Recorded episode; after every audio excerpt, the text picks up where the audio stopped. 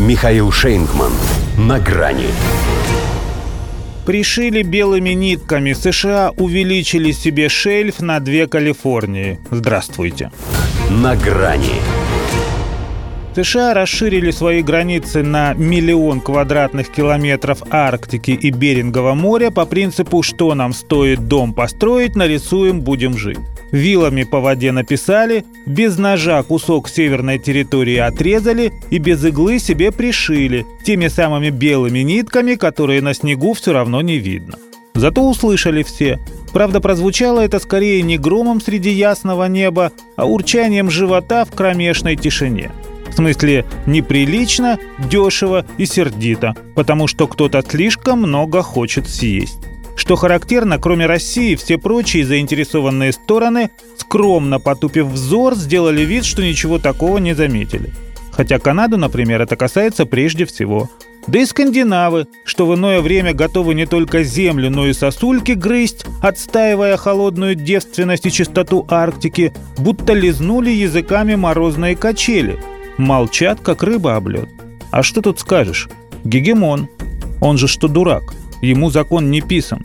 Киотский ли это протокол, конвенция по морскому праву или иные какие документы ООН, тщательно и жестко регламентирующие притязания государств на те или иные свободные площади. У него порядок основан на его правилах. Это ими он как бы говорит, если увидишь континентальный шельф, не трогай его, он мой.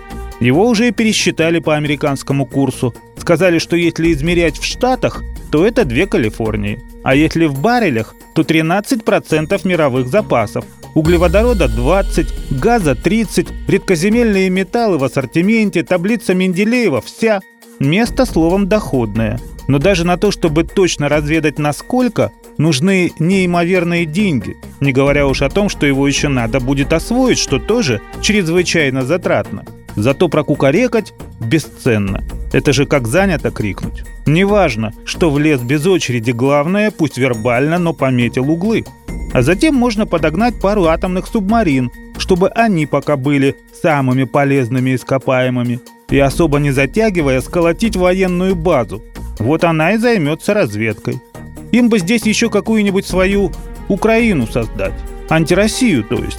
Ну потому что им же бедпрокси никак не обойтись, поскольку боятся они воевать с нами собственными руками.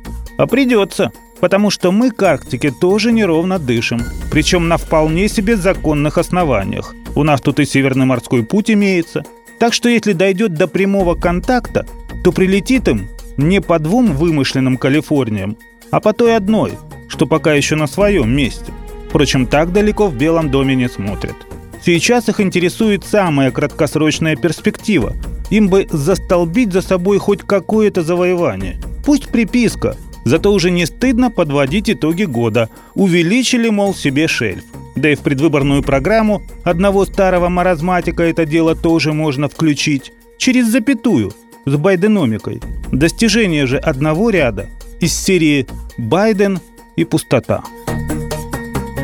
До свидания на грани с Михаилом Шейнгманом.